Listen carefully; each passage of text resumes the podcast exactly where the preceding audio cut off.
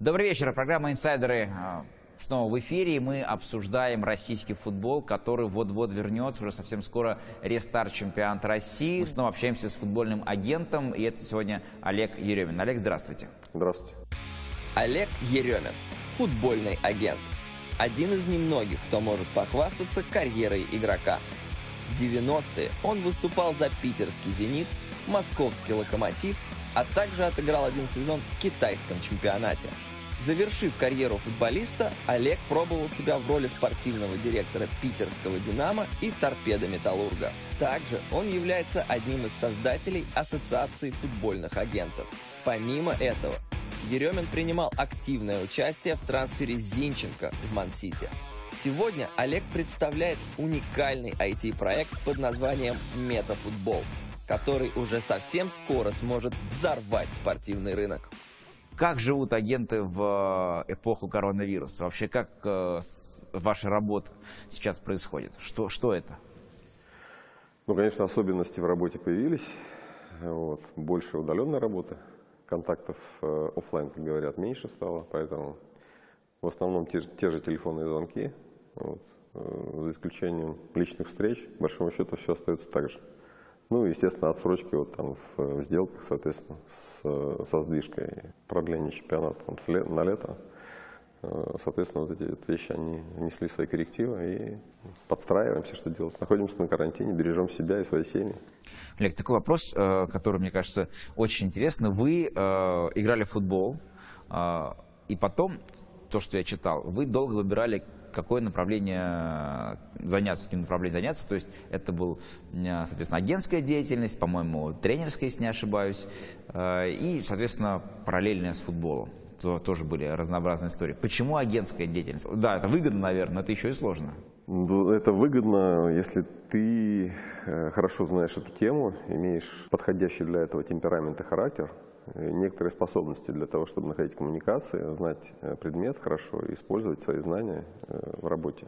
Вот. А почему агентом? Ну, да, я размышлял над тем, чем дальше заняться. Были направления чисто отвлеченные от футбола виды бизнеса, такие как производство мясных консервов. Да, например. я читал, кстати, как, как, как это вообще происходило. Ну, были у меня друзья, ребят, которые предложили позаниматься, ну, поучаствовать в инвестициях и, естественно, там, поучаствовать активно в этом бизнесе. Мы открыли цех, арендовали оборудование, там, арендовали помещение и попробовали заниматься этим. Ну, надо сказать, не безуспешно, но э, при этом не было каких-то больших коврижек, потому что рынок все-таки уже был занят другими игроками, много там из э, тушенки было из э, госрезерва, который выбрасывался на рынок, и нам было тяжеловато. Конечно. А что сложнее, э, продавать консервы или футболистов? Ну, мне, мне легче футболистов, конечно. Легче? да. То есть вы себя комфортно ощущаете э, Абсолютно. в агентской Абсолютно. среде? Есть, конечно, масса своих тонкостей, проблем в том числе с которыми приходится бороться зачастую. Но, конечно, футбол это мое. Почему не стал тренером? Да, анализировал, думал, все-таки у меня э, общение с тренерами было очень хорошее, мне даже повезло, могу сказать. Я поработать успел с хорошими тренерами. Долматов, Семин, Садырин, Бышевец, Павлов, Овчинников. Такая элита российского тренерского цеха. Да, вот каждому из них я благодарен по-своему, потому что каждый из них что-то мне дал. Вот, но при этом я понимал, что работа тренера – это очень зависимая история. Вот, э, тренер всегда зависит от э, воли наимодателя. Зависимость, она такая, ну, не в моем характере, скажем так. Я понимал, что мне будет очень сложно мириться с непрофессиональностью э, тех, с кем ну, придется работать в дальнейшем. То есть вы согласны с Юрием Павловичем, который недавно э, в интервью разразился фразой о том, что необходимо лицензирование для менеджеров э, футбольных, для управленцев? Потому Абсолютно. что вы сейчас говорите о том, что в основном тренеры, они попадают э, вот в капкан людей, которые в футболе не разбираются. Я абсолютно с ним согласен. Лицензии у нас получают, вы знаете, как могут получать. Так же, как и водительские права зачастую. Вот. А здесь необходимо все-таки, чтобы человек имел образование в этой сфере. Сколько лет вы занимаетесь агентской деятельностью? Лицензию получала в первом потоке в 2003 году. То есть уже почти 20 лет? Сдавали мы в 2002 году экзамены все вместе тогда, вот, из, знаете, этих людей всех, ребят. Вот. Единственное, что лицензию получил с отсрочкой, поскольку принял приглашение поработать спортивным директором в футбольном клубе «Москва». Юрий Белоус меня пригласил. Так. Вот, я поработал полгода у него сначала.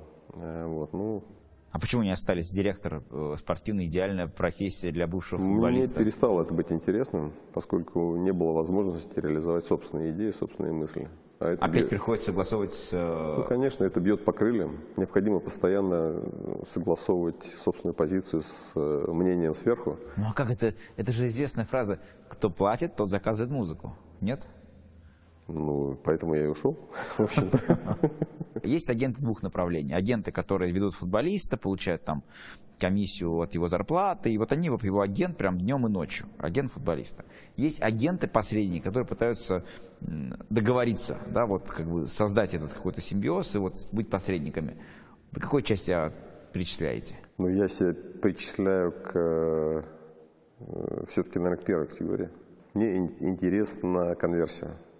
То есть, когда из э, футболиста, который никому не известен, э, вырастает такой белый лебедь, да, вот, как Игорь, например, Дивеев, да, вот, это интересно. Взять футболиста из ниоткуда, помочь ему стать кем-то, и вот это именно доставляет удовольствие. Агентский рынок, ну, в смысле, людей, которые занимаются этим бизнесом, сильно изменился за последние 15 лет? Их стало больше агентов или меньше? Конкуренция выросла или упала? Конкуренция выросла однозначно. Когда я начинал, получил агентскую лицензию, конкуренции такой не было и вообще в принципе не было. То есть, по сути, можно было подойти к любому футболисту и, убедив его в необходимости иметь агента, подписать с ним отношения и продолжать заниматься. Вот. Сейчас, конечно, не так. Сейчас рынок более плотный стал. Вот. С, разным, э, с разными задачами приходят люди, абсолютно э, там, с разной подготовкой. То есть есть и непрофессионалы. Безусловно, конечно. Есть и непрофессионалы, есть и достаточные профессионалы для этой работы. Вот. И у каждого какой-то свой путь. Вот. Много историй знаю. Вот. Ну, И расскажи хотя, хоть одну. Для меня в какой-то момент стало откровением, что комиссионные могут э, быть в размере, там, допустим, 35%. 35% от э, валового дохода Да, ежемесячного. Да. Я фамилии называть не буду, но тем не менее вот такие даже случаи появляются. Это, А у вас сколько? Какая комиссия? Ну, выше 10 никогда нет. Есть 0, либо там уже 10, когда мы понимаем, что мы совместно пришли к какой-то точке, от которой можно уже там оценивать результаты этой э, взаимной, взаимного сотрудничества. А какое вы отношение имели к Зинченко, к трансферу в Манчестер Сити? Непосредственное отношение имел. Вот в большей степени я повлиял на переход в Уфу, на то, что Уфа все-таки рискнула и подписала с ним. А, то, что он перешел в Уфу. Да, если вы помните, была ситуация, когда он, приехав из Донецка, э, после начала там э, известных действий, событий, он долгое время не мог найти команду здесь, в России. И он мотался по просмотрам, Играл в, в КФК. играл, играл на КФК, да. И причиной проблемы была не уровень его подготовки, не уровень его мастерства, а то, что э, клубы боялись заключать с ним договор, поскольку за этим следовали разбирательства с футбольным клубом «Шахтер» с неизвестными последствиями. Вот. И мне удалось убедить э, Шамиля том, что последствия ну, могут быть достаточно предсказуемыми в этой ситуации, и имеет смысл рискнуть и взять этого парня как минимум э, ну, на контракт и позаниматься. Последствия какие? Что вы имеете в виду? Суд с Шахтером мог быть? Да, конечно. В итоге он состоялся, Он состоялся и состоялся в том ключе, который мы, в принципе, предвидели. То есть мы заплатили в итоге, Уфа заплатила компенсацию Шахтеру, которая измерялась там в пределах не более 200 тысяч э, долларов или евро сейчас. И, в принципе, мы планировали на такую компенсацию, что она будет примерно такой. Почему остальные команды российские боялись сделать ставку на Зинченко? И вот такой вопрос. Вы предлагали другим командам Зинченко или вы только с Уфой работали по направлению? Нет, я только с Уфой. Дело в том, что э, у э, Сашки есть агент, мой товарищ, да, Анатолий Поток. Просто запутался в агентах э, Зинченко. То, то вы, то Алан Прудников. Вот. То говорили про э, Гаврилова вообще, что он чуть ли не предлагал. Теперь какая фамилия возникла? Хотите развеять весь этот миф э, Какая по полочкам? сейчас возникла? Потук Потук. Анатолий. Анатолий, вот его я не слышал. Вот можете мне рассказать, кто агент Зинченко? Что-то я запутался. Давайте один раз. и- Давайте, да. Один раз, чтобы я просто понимал, да. Да, на все. Значит, изначально э, э, агентом Сашкиным был официально по документам Юрий Васильевич Гаврилов. Гаврилов. Да, Тот самый, что- которому надо давать пас всегда. Совершенно сложной верно. Если не знаешь, кому отдать, то отдай Да. ему, да. Вот отдали ему, Отдали ему, да, понятно. отдали ему, и, ну, поскольку он был держателем лицензии агента, вот, которую они там складчину с Анатолием получили в итоге. То есть оформлен был на э, Юрия Васильевича. Фактически занимался всеми делами Анатолий Поток. Вот. И однажды он обратился ко мне и говорит, вот такая проблема, у нас там э, в Донецке у пацана не получается, мы хотим повысить условия, иначе вот они там, родители очень так настроены В плохо. Донецке еще. Еще в Донецке, Да. да. Когда он был еще в Донецке. А как, извините, Гаврилов получил РГ Шахтера?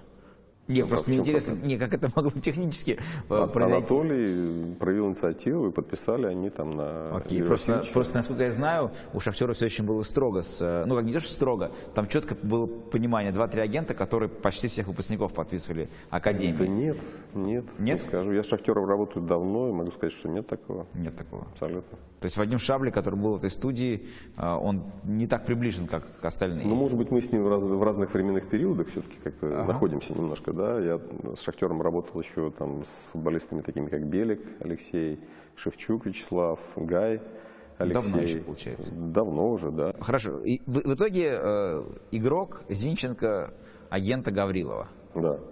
Что происходит дальше? Расскажите мне. Объясняю. Значит, дальше мне звонит э, Толик э, Поток, э, вот мой товарищ, и говорит, что, ну, зная, что у меня есть отношения неплохие с Шахтером, вот, он обратился ко мне за помощью. Можешь посодействовать в решении вопроса по продлению договора? Мне было понятно, что футболист с хорошим потенциалом. Мы сели в самолет, полетели туда. Вот, я пообщался с гендиректором, вот. Но мы съездили туда безрезультатно. И буквально мы только улетели оттуда, и начинаются там события буквально там через два дня.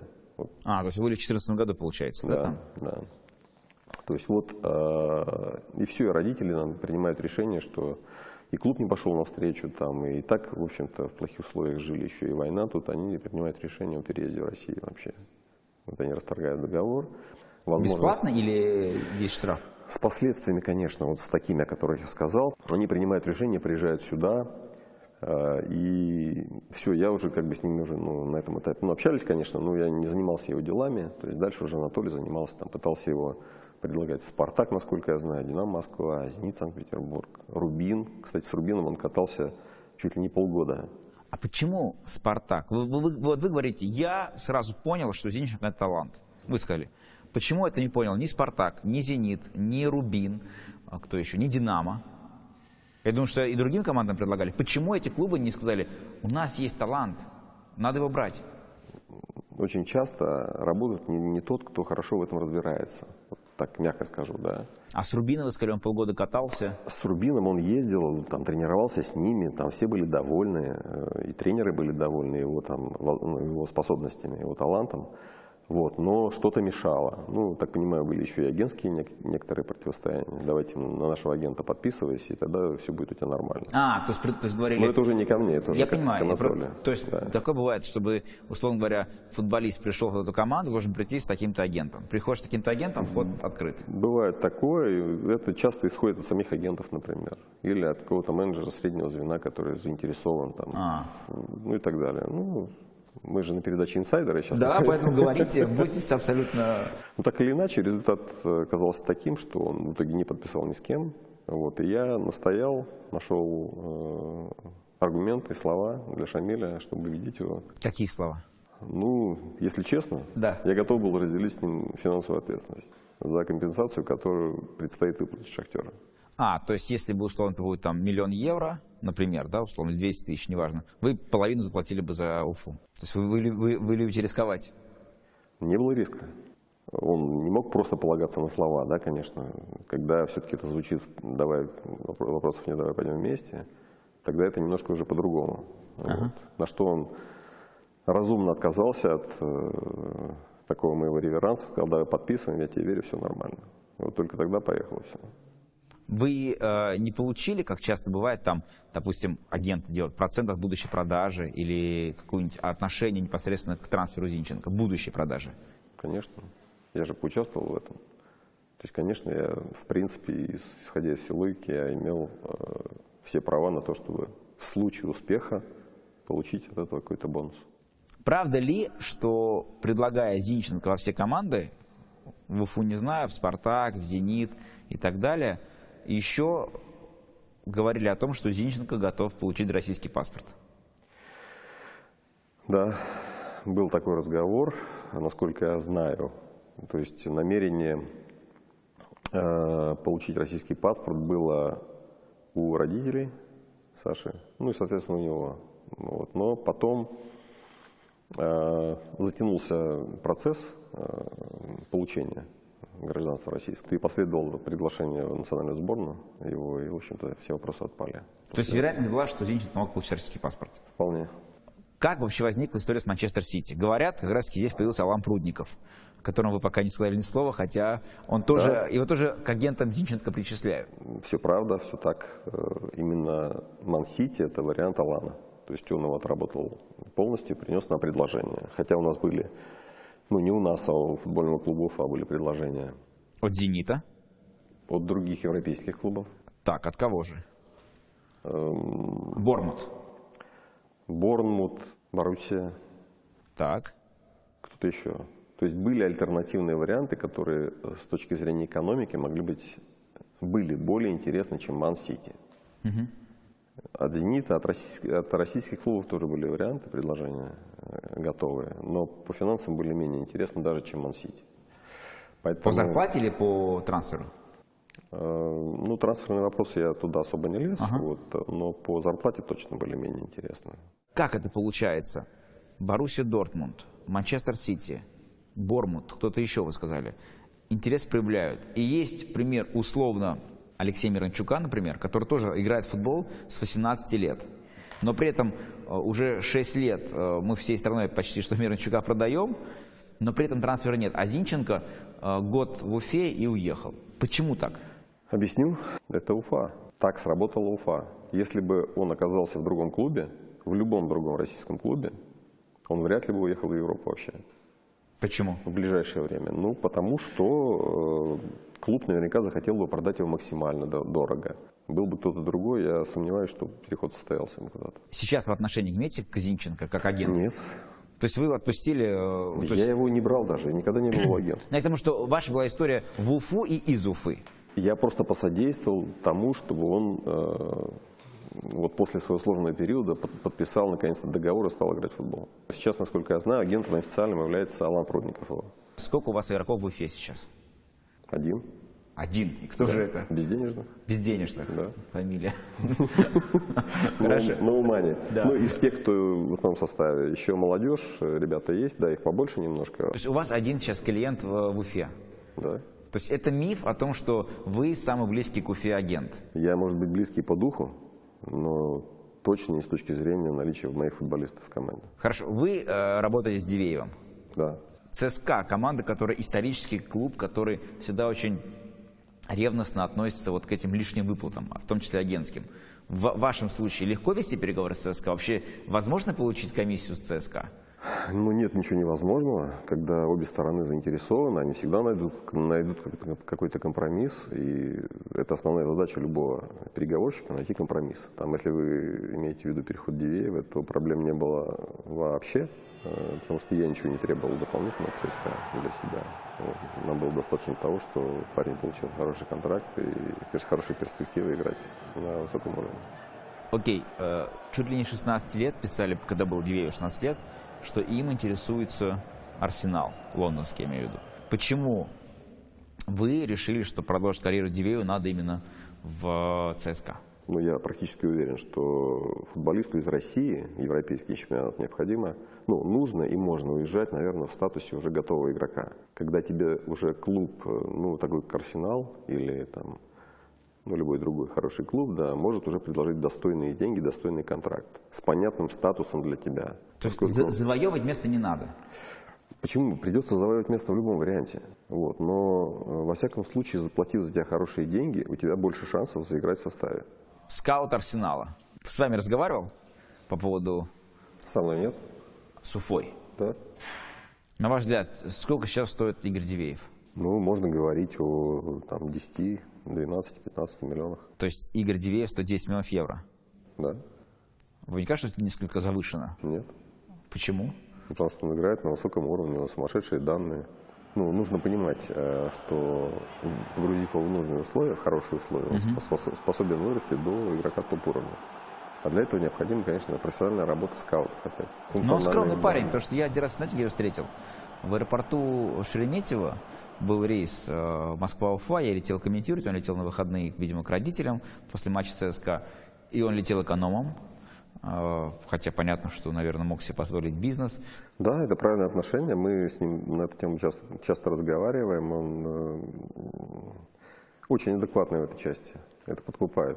Хорошо, а ваши клиенты, вы сказали про Дивеева, кто еще, на кого стоит внимание обратить из ваших клиентов?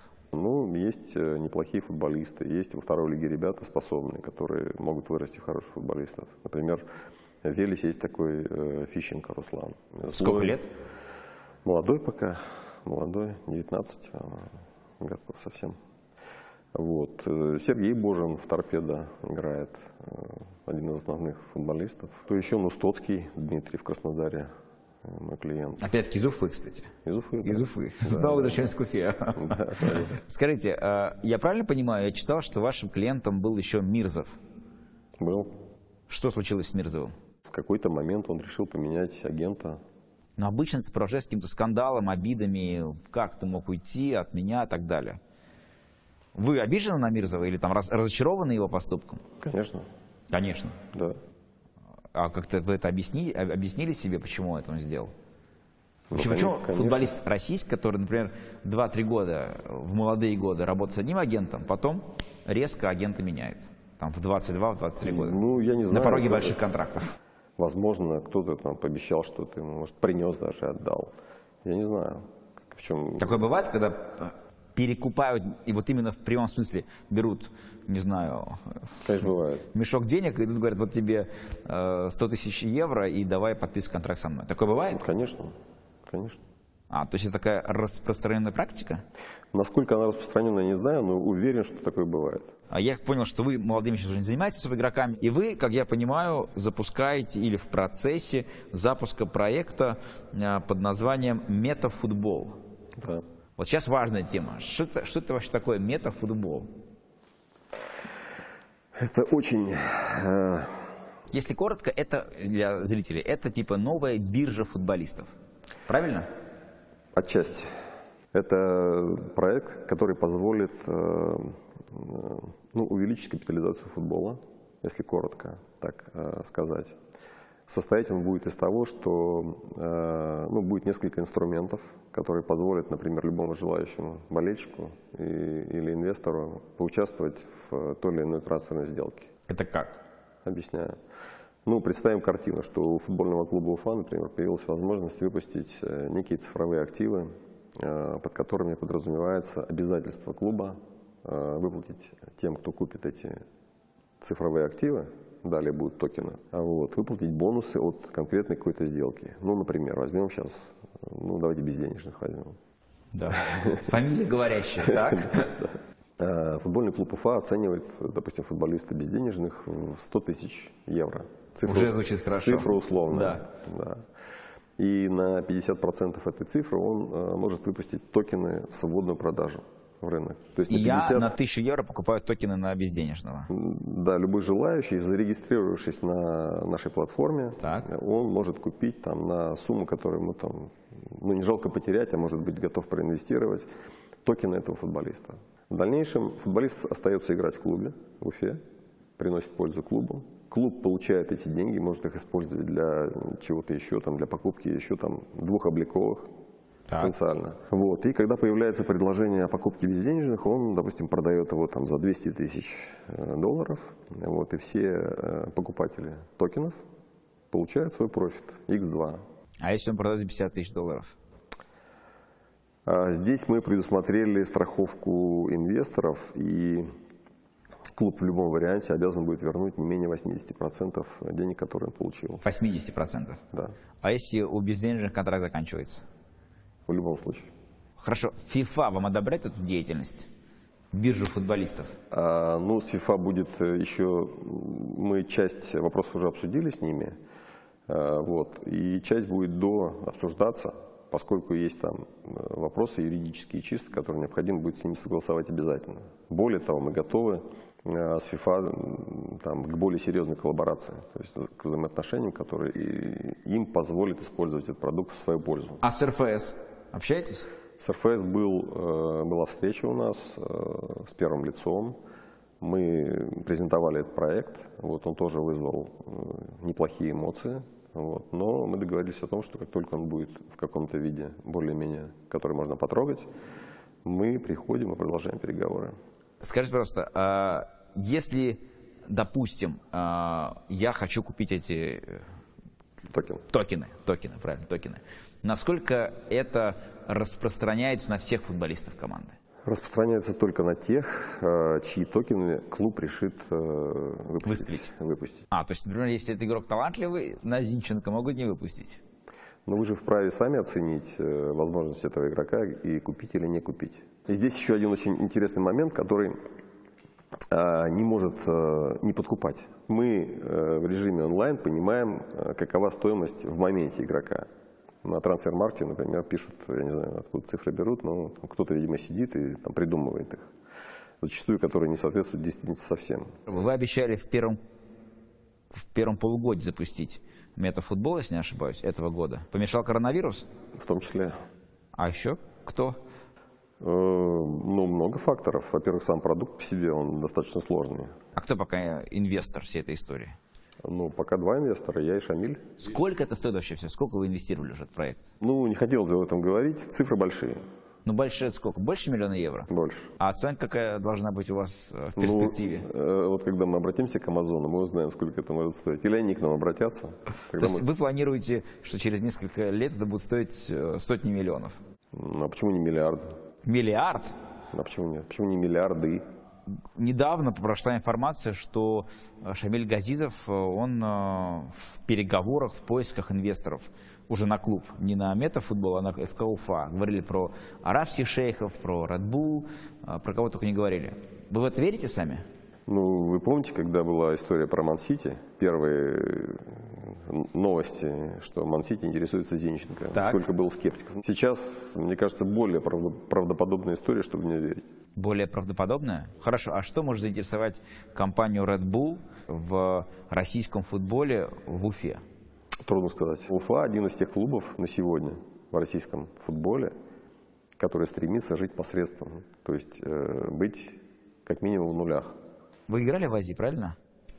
Да, я играл в Корее, в Китае. Вот расскажи, пожалуйста, вот эту часть. А, почему так редко российские футболисты и даже агенты а, работают с э, азиатским рынком? Все же в Китае хорошие зарплаты. Почему с Азией не складывается?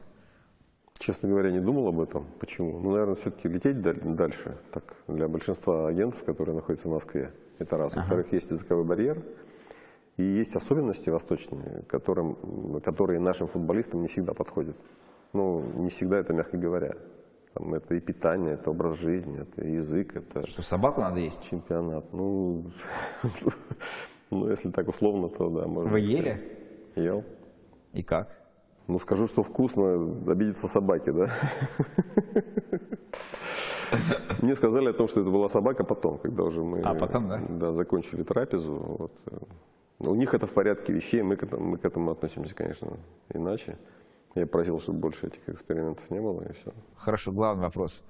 Вы ели летучую мышь? В Китае. В Китае. Тогда коронавируса не было, так что... Но пробовали вообще? Нет, нет, нет. Вот про летучую мышь ничего не скажу. Лягушек ел, по-моему. А Змей, по-моему. А где вы в Китае? Чунчин. Есть такая провинция. Ага небольшая, 20 миллионов жителей. 20 миллионов жителей.